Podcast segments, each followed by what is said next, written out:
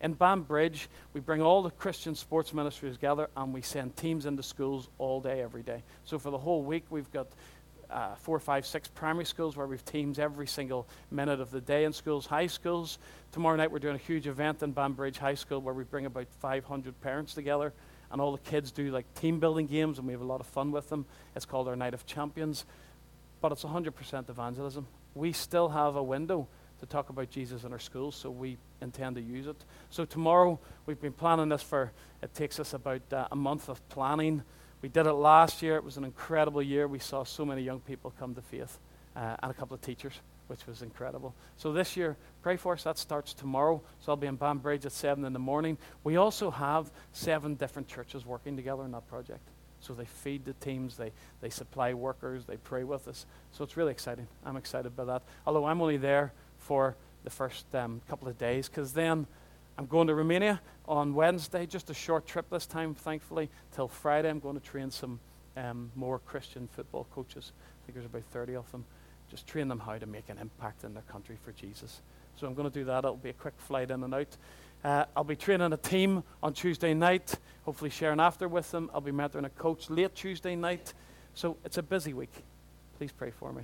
Pray for my kids because I don't think I'll see them this week at all, probably. Pray for my wife. She's got to handle them all when I'm away.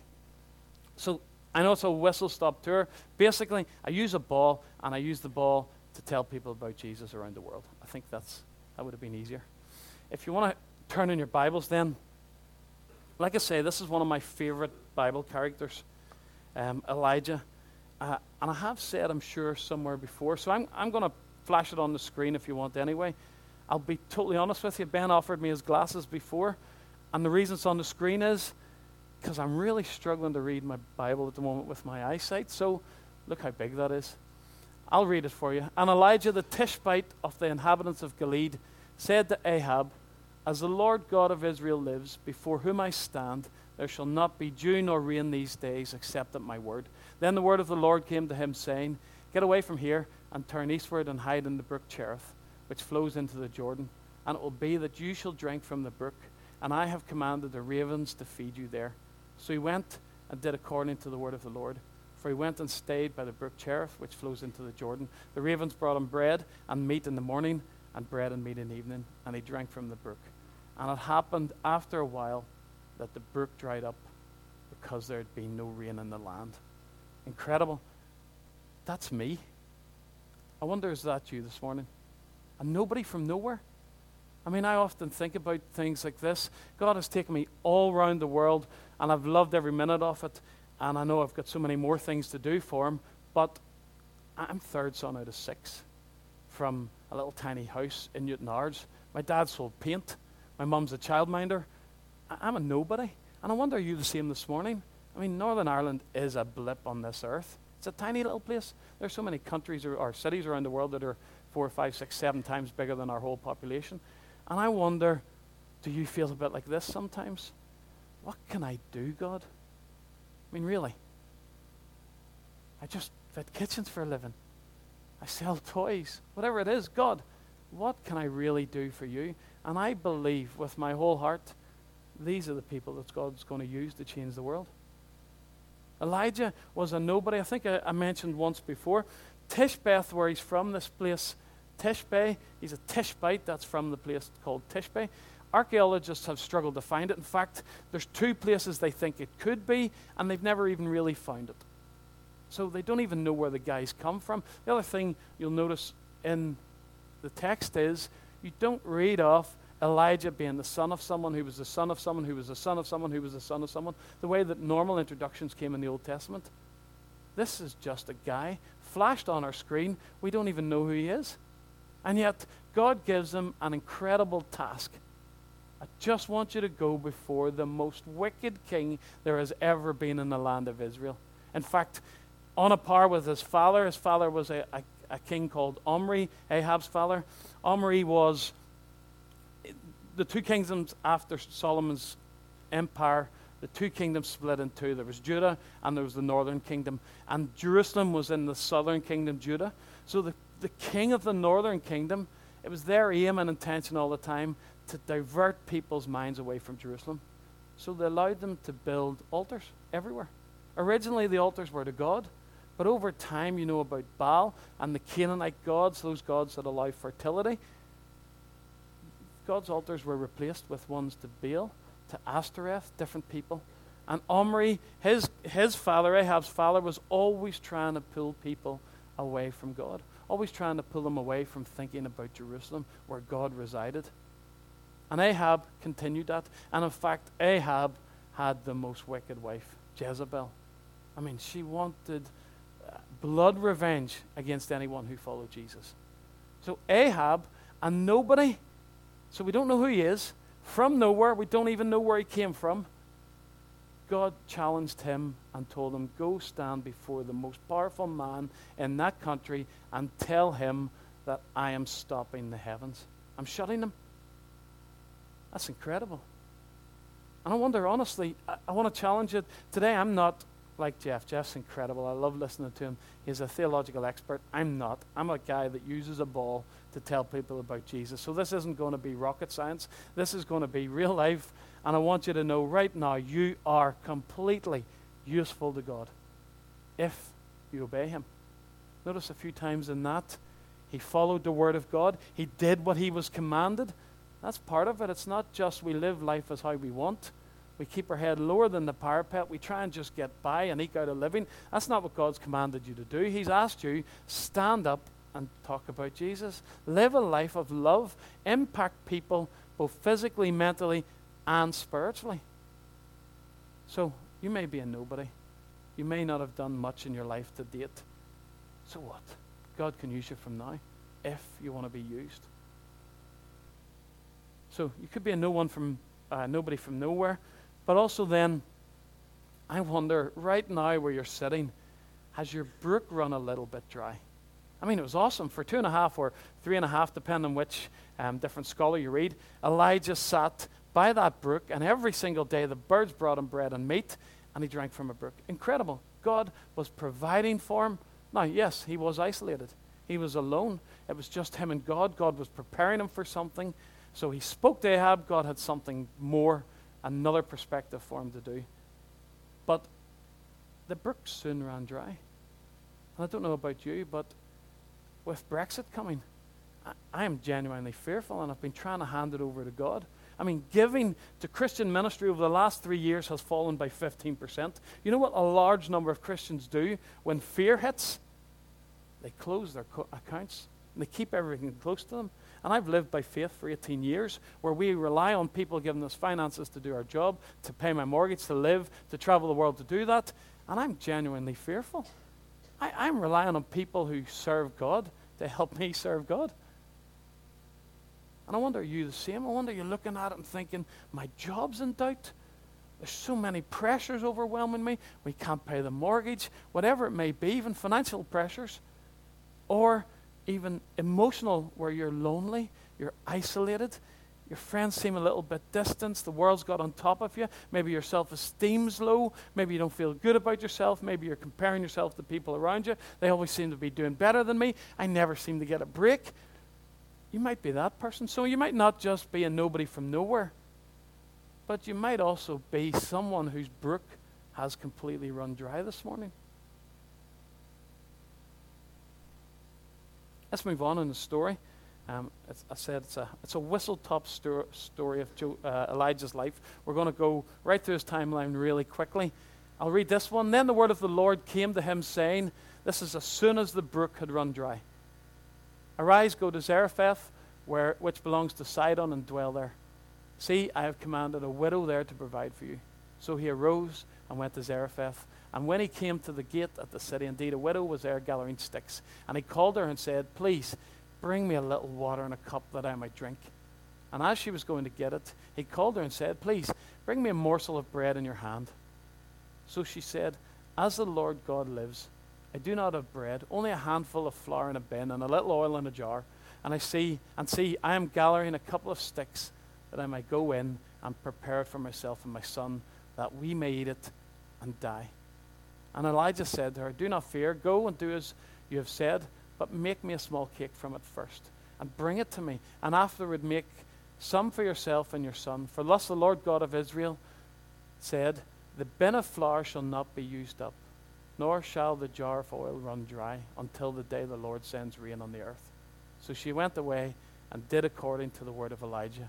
And she and he and her household ate for many days. The bin of flour was never used up, nor did the jar of oil run dry, according to the word of the Lord, which he spoke by Elijah. This is a lesson in humility. I get these all the time. God somehow wants to bring me always to my knees so that my perspective's right. That I'm always looking up to Him and never putting my own uh, efforts and my own strength. He always wants to give me humility. So imagine Elijah. We don't know who he is. He came from nowhere. He went to the most wicked king. He had the courage to obey. He stood before him and said, Ahab, I'm going to tell you right now. God said there's no rain, no dew. Full stop. Then God said, Now I want you to leave. I want you to go and sit by a river for the next couple of years, and I'm going to feed you by ravens. Incredible. I mean, I, I, love the way Scripture sometimes doesn't give us. What was Elijah thinking? What was he feeling? Was he feeling lonely? Was he feeling empowered? Was he feeling used by God? Was he feeling like he could walk on water because, wow, I can tell the king exactly what God said, and he commanded the whole time, but we never really read how he feels. And then after all that time, wow, God's been providing for me. The birds bring me my supper and my breakfast every day. And then all of a sudden the brook runs dry. We don't read, does he sit down and mope? I don't know. Does he cry for a little while? Does he curse God? God, what? You brought me here, and now there's nothing here for me anymore. We don't read of any of that. But we do read of this next passage. The very next thing that happens in his life is humiliating.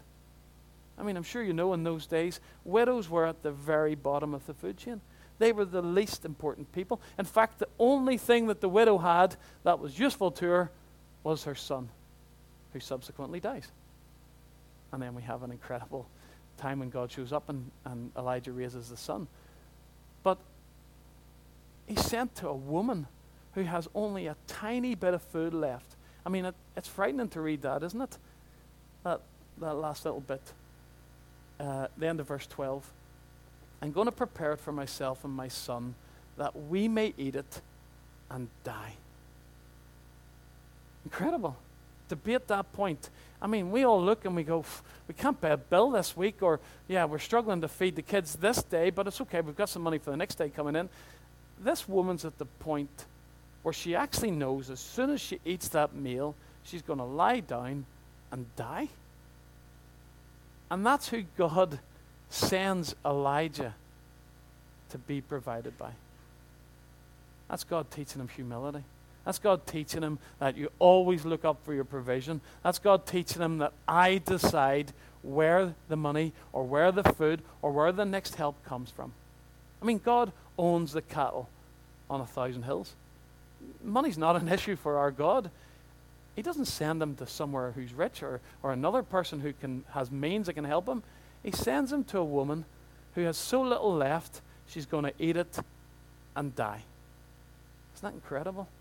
So you might this morning be a nobody from nowhere. Your brook might be running dry, or it has run dry, and you might be going, It's okay, God's going to do something absolutely miraculous, and He's going to pull me out of this situation, and I'm going to be happy again. I'm going to be blessed. It might not happen that way. God might want to humble you a little bit more. He might want you on your knees, completely broken, so that you can only look upwards and say, God, you are in complete control.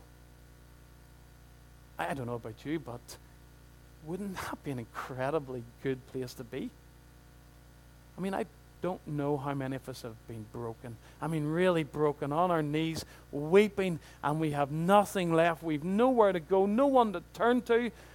Only God. So, a lesson in humility. The other thing that happens, God acts miraculously. He says, uh, uh and, uh, and even more um, to the widow, she just obeys.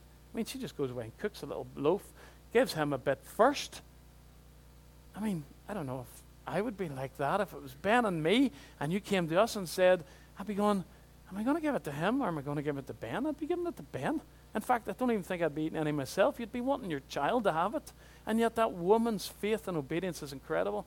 I mean, not very much spoken about woman, but incredible the fact that she just did what Elijah asked her to do.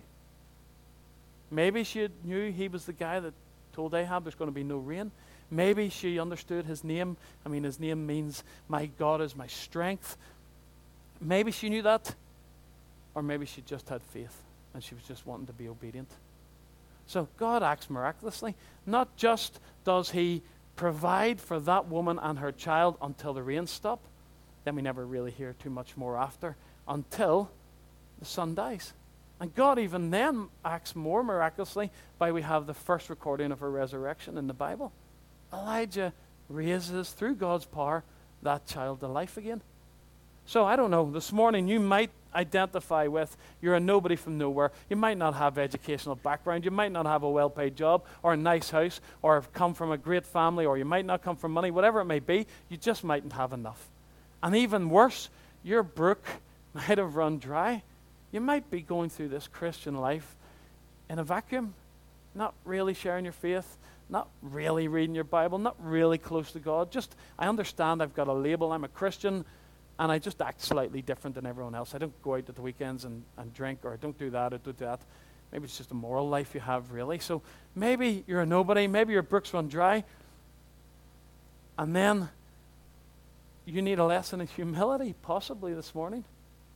But look at the timeline. As soon as God gives us a lesson in humility, He acts miraculously. Almost finished. So, moving on then, a lot of things happen. You, you, know the Mount Carmel incident where God sends fire down. A lot of the Baal prophets are killed. All that sort of thing. We'll talk about that later tonight. But after that mountaintop, that huge experience, that incredible witnessing of God's power and affirming probably that you're my man, Elijah. I, have chosen you to do great things in my name. Elijah runs the whole way down. He hears Jahab or uh, Jezebel's wanting to kill him, and this is where we find him. Ahab told Jezebel all that Elijah had done, also how he had executed all the prophets with the sword. Then Jezebel sent a messenger to Elijah, saying, So let the gods do to me, and more also, if I do not make your life as the life of one of them by tomorrow about this time. Jezebel sent him a little note saying, You're dead today. And when he saw that, he arose and ran for his life. Incredible, isn't it? I mean, the things Elijah has seen a child raised from the dead, the first recorded incident. He saw God send down in power fire. He saw all these Baal prophets executed. He saw God work continually miraculously. He even saw God fly little ravens to him every single day to feed him. He saw all of that. And still, this one woman's note makes him run for his life. It's incredible, isn't it? How fleeting sometimes our faith can be. And when he saw that, he arose and ran for his life and went to Beersheba, which belongs to Judah, and left his servant there. But he himself went a day's journey into the wilderness and came and sat down under a broom tree, and he prayed that he might die. And said, It's enough, Lord. Take my life.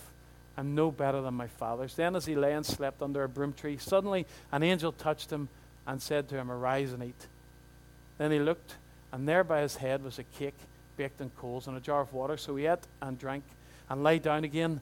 And the angel of the Lord came back a second time and touched him and said, Arise and eat, because the journey is too great for you. So he arose and ate and drank, and he went in the strength of that food forty days and forty nights as far as Horeb, the mountain of God, where you know he's physically going to see God pass by. He's going to hide in a little rock, and God's going to just show him the trail. I mean, God has an incredible plan for this guy's life, but yet, look how frail his faith is. He has saw God do so incredible things. I don't know about you, but sometimes I feel like that. You agree? Sometimes, not maybe not the whole world's against me, like he felt. Jezebel's after me. I'm going to die here. It'd be better if I just sat under a broom tree and God, please end it all for me. But I don't know if you've ever felt like that. People don't understand the situation I'm going through, and we lose perspective. So you might be a nobody from nowhere. Your brook might have run dry. God might need to humble you. If everything's going well and plain sailing, but there's no impact for your faith around you, I think we need humbled. Because it's only when we're at our brokenness, where we're at our least, then God is our, at his most. God will use us then. So the whole world might be against you. Honestly, I've, I've been to some countries. I, I deliberately try to go to some of the release international countries. I've been to five of the previous top 10. It's just changed again. I'll go to Pakistan at the end of the year, so that'll be six. And I just love working with Christians who are at the point of the whole world's against them and their physical life is in danger. Those people teach you so much humility. I've so much, they've so little, and yet they're willing to just continually, continuously raise their head above the parapet and say, I'm all for Jesus. Do what you want. I believe in Jesus. And yet there are times I know, and I'm sure in your life, where you haven't said, I'm a Christian. Or someone said a, a bad joke or used bad language in work or wherever you may be, and you just sort of let it sort of slide over your head. You haven't really made a stand for Jesus. I'm sure there's too many of those times that we can even think about them all the time. I'm sure there's been times this week where we know we haven't acted in love at the moment we should have, or where we saw need and we should have stepped in and helped and we didn't, or where we should have verbally said, you know what, I'm all for Jesus. Here's what the Bible says about abortion or gay marriage or whatever it may be. I believe the Bible because I believe in the author. So, I don't know, you might feel like that this morning. Sometimes I do. Sometimes I look at it and I just go, God, why on earth am I doing this? There just doesn't seem to be the finances for all the Christian ministries there are anymore. And I sometimes go, God, my balance just keeps falling, and yet you never keep seeming to fill it up. But yet, honestly, in 18 years, I've never been in debt. I may not have had what I wanted in life. I mean, I've still one child that doesn't even have a passport. He's 11 or 10. 10 Mike is 10, isn't he? He's 10. He hasn't even got a passport, so I've never even taken him on an airplane. I'd love to have taken him to foreign holidays and all that, but I mean, that's the sacrifices we make. But sometimes I feel that. And that's when we need our brothers or sisters tied to us to encourage us, to strengthen us. But Elijah didn't have that, so God did it himself. This is me. I don't know about you, but I can look back in times in my life where God has done incredible things.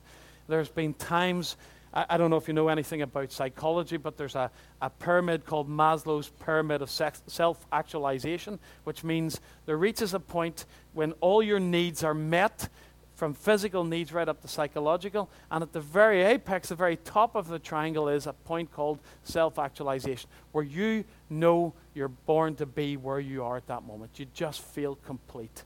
Right? That, that's his I think there's a different pyramid, and it's a Christian pyramid where we feel right at that moment we are indwelt by God, and God is actually physically speaking for us. I, I think I've had seven moments of that in my life where I've stood in a place, one of them in particular in a country called Mauritania, was up in the thing up beside Morocco, real strict, extreme Islamic republic, no recognized church in the country. There's only one church for the foreign staff who work on all the oil rigs or whatever to come into the country. There's security around the church so that no n- local inhabitant goes in, and they're just very protective of, the, of Islam. But I stood one day on a soccer field and I felt God just pour into me like I was a drain pipe what He wanted me to say and see, and it just came down and out, and I don't even remember what I say. But I hope you've had experiences like that. If you haven't, you'll want to ask God that He will humble you and take you to a point where you have felt completely empowered by the Holy Spirit.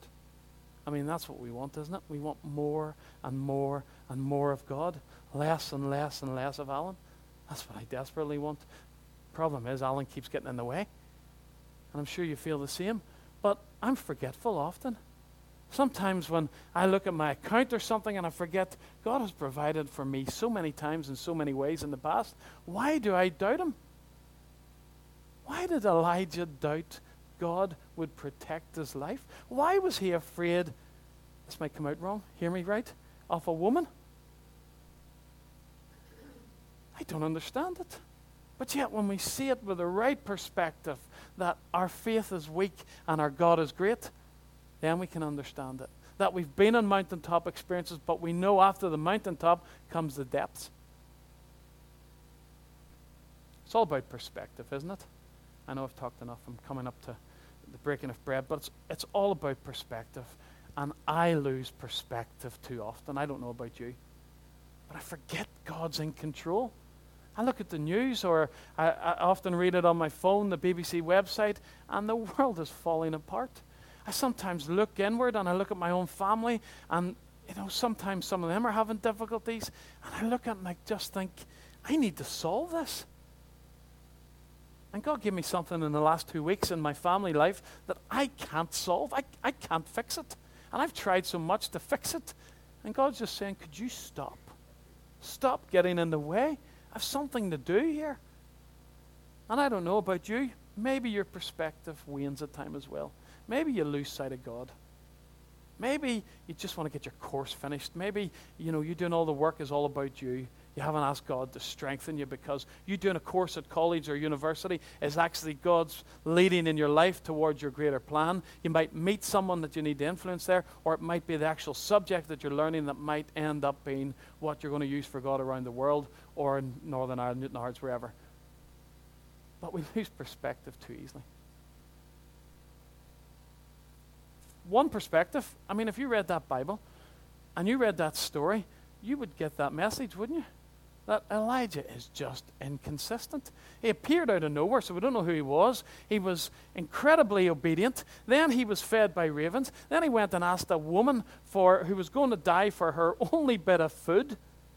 Then he raises her son from the dead. Then he has it goes back to the king and says, "Okay, God's going to let there be rain." Then the Mount Carmel experience, where all these men are singing and dancing to their God, and he's mocking them. We'll talk about that later.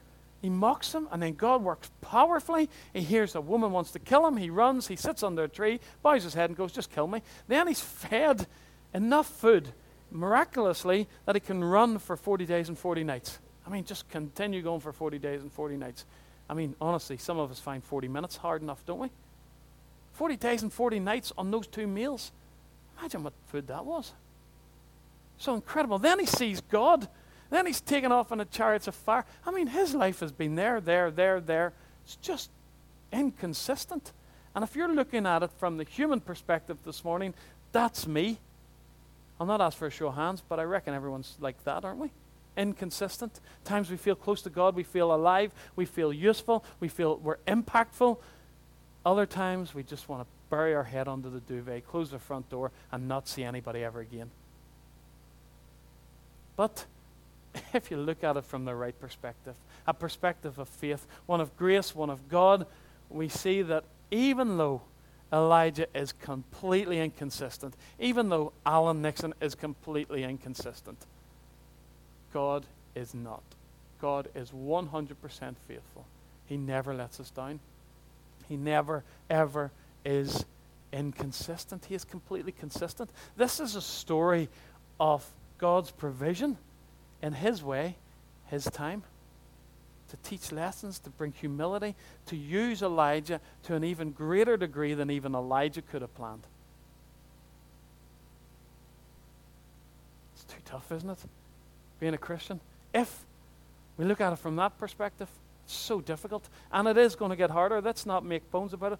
I, I pray for our kids because the world our kids are going to grow up in is a world that is going to be completely against God. I mean, we're right on the knife edge now where it's not completely against God yet. There are people wanting to push it that way. But my youngest kids are going to grow up in a world where Christians are going to be the extreme. They're, they're going to be imprisoned. They're going to be murdered. It's, it's going to be an incredible world.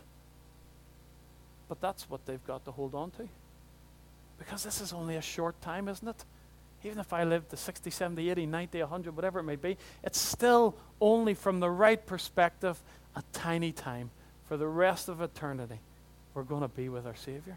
We're going to be where there's no sickness, no sin, no war, no death, no pestilence, nothing. We are going to be in paradise, in perfection, with Christ in heaven. So, my question this morning is it, is it too tough that you can't raise your head above the parapet. There are people outside these doors going to hell because they just won't listen or they haven't heard. And God commands us to go and tell them. I read a stat this week, a very frightening stat. In, in Ireland, eh, now you know the rest of the world's like, but across both north and south of Ireland, there are more people at sporting activities on a Sunday morning now than there are at church. Now, that means church broadly, Catholic chapels, etc., etc. But there are more people playing sport this morning than in churches. I mean, subtle how it's all changed, isn't it? Everyone thinks it's family time, it's a good time. It's taking people away, it's always distracting them. So I want to ask you this morning what's your perspective life? Is it all about God's consistency or is it about your inconsistency? Let's pray. Father, thank you so much that in spite of who I am, despite of my failures, my weaknesses, my sinfulness, my lack of energy, my lack of drive, my lack of excitement, my lack of passion, even when I look around and I get my perspective wrong, Lord, you still love me completely, unconditionally. That my standing in you is because of what Jesus did on the cross for me. Lord, for all of us, we may be nobodies. We may be sitting in a small church on the edge of a small town. Our brook may have run dry, and we may need a lesson in humility and we do forget our mountaintop experiences where you've been so close to us. But Lord, we're asking from this moment onwards that you will take this group of people, this family, and Lord, you'll use us. You'll multiply us. You'll make us reach not just our town, but our nation and our world, and we will see people in droves come to Jesus. We will see their faith strong. We will see this world changed for you. We have to believe it, Lord, from your, your perspective. Lord, bless us. In Jesus' name. Amen. Okay, now, please forgive me, right? I hope I'm, I'll be back this evening. I was talking to Jonathan on the phone yesterday. What, the way I'm, a, I'm going to try and do breaking of bread hopefully you'll ask me back this evening. I'll not be excommunicated or anything like that. And you might enjoy it as well. I mean, I love the way we do breaking of bread. It's one of the key things 18 years ago that just kept us here, just how open this place was, how people could sing, pray, etc. And honestly, it, it was noisier in the past.